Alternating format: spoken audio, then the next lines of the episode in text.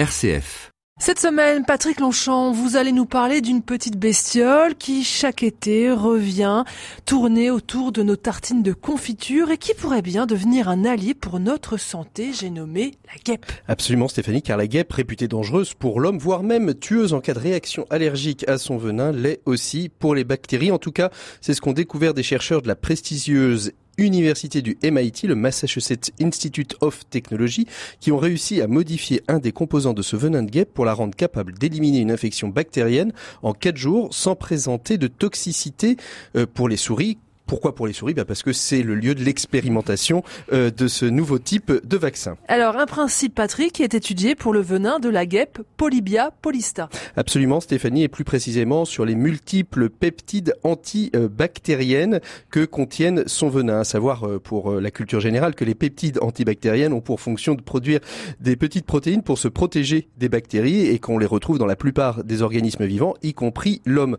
Sauf que dans le venin de la guêpe Polybia polista, cette molécule est toxique et tout le travail euh, qu'explique dans un communiqué César de la Fuente Núñez, un des auteurs principaux de l'étude, fut de transformer une molécule toxique en une molécule viable pour traiter les infections.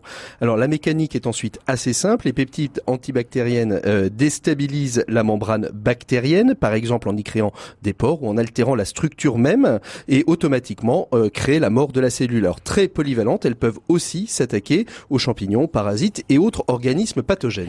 Et une solution qui s'attaque à un problème de plus en plus récurrent, c'est l'antibiorésistance. Exactement, euh, car les antibiotiques ont sauvé des millions de vies durant les 20 dernières années. Et au fil des ans, les bactéries se sont adaptées, devenues résistantes et constituent, comme vous l'avez dit, euh, une grande menace au point que l'OMS craint que des infections courantes et des petites blessures soient à nouveau mortelles. Alors j'entends déjà votre question de journaliste d'investigation aguerri. Vous allez me dire que l'on avait déjà trouvé des tas de candidats aux antibiotiques comme le venin de serpent ou la peau de grenouille vénéneuse.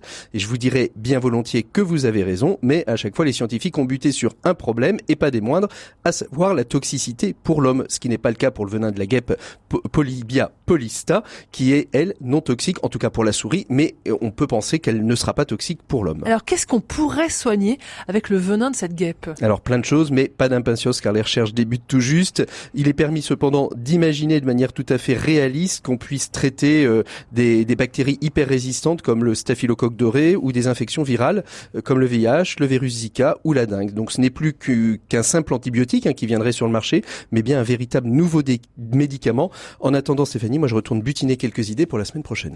Merci beaucoup, Patrick Longchamp.